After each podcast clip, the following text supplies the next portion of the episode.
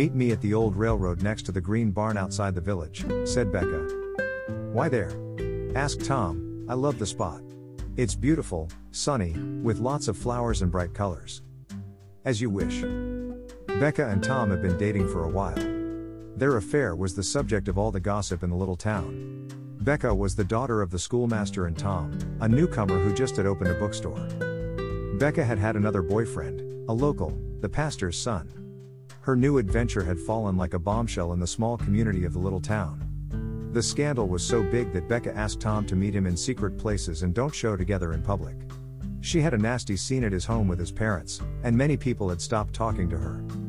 Tom also had problems with some customers, but he didn't understand those reactions and Becca's precautions. He loved her madly and thought that nobody could stop him or make him hide his feelings. People in the little town should get used to the new reality. But he followed Becca's little hiding strategy because he wanted to please her and be with her as much as possible. Sunday morning, he went to the spot she had chosen with a small book and a ring in his pocket. He was determined to end that hiding relationship and propose to her to marry him. The train. He found her in the middle of the railroad, smiling, inviting him to join her. He did. All around, there were flowers and green foliage. In front of their spot, there was a curve in the railroad.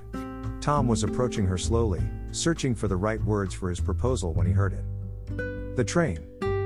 Becca was smiling sadly with her arm extended towards him, inviting him to join her to stay in the middle of the track at the encounter of the machine no matter what. "Let's be together forever," she said.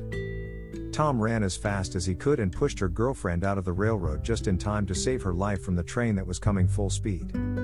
"Let's be together forever," Tom said when they recovered their breath after escaping a sure death. "But not how you were planning," continued Tom. "We love each other.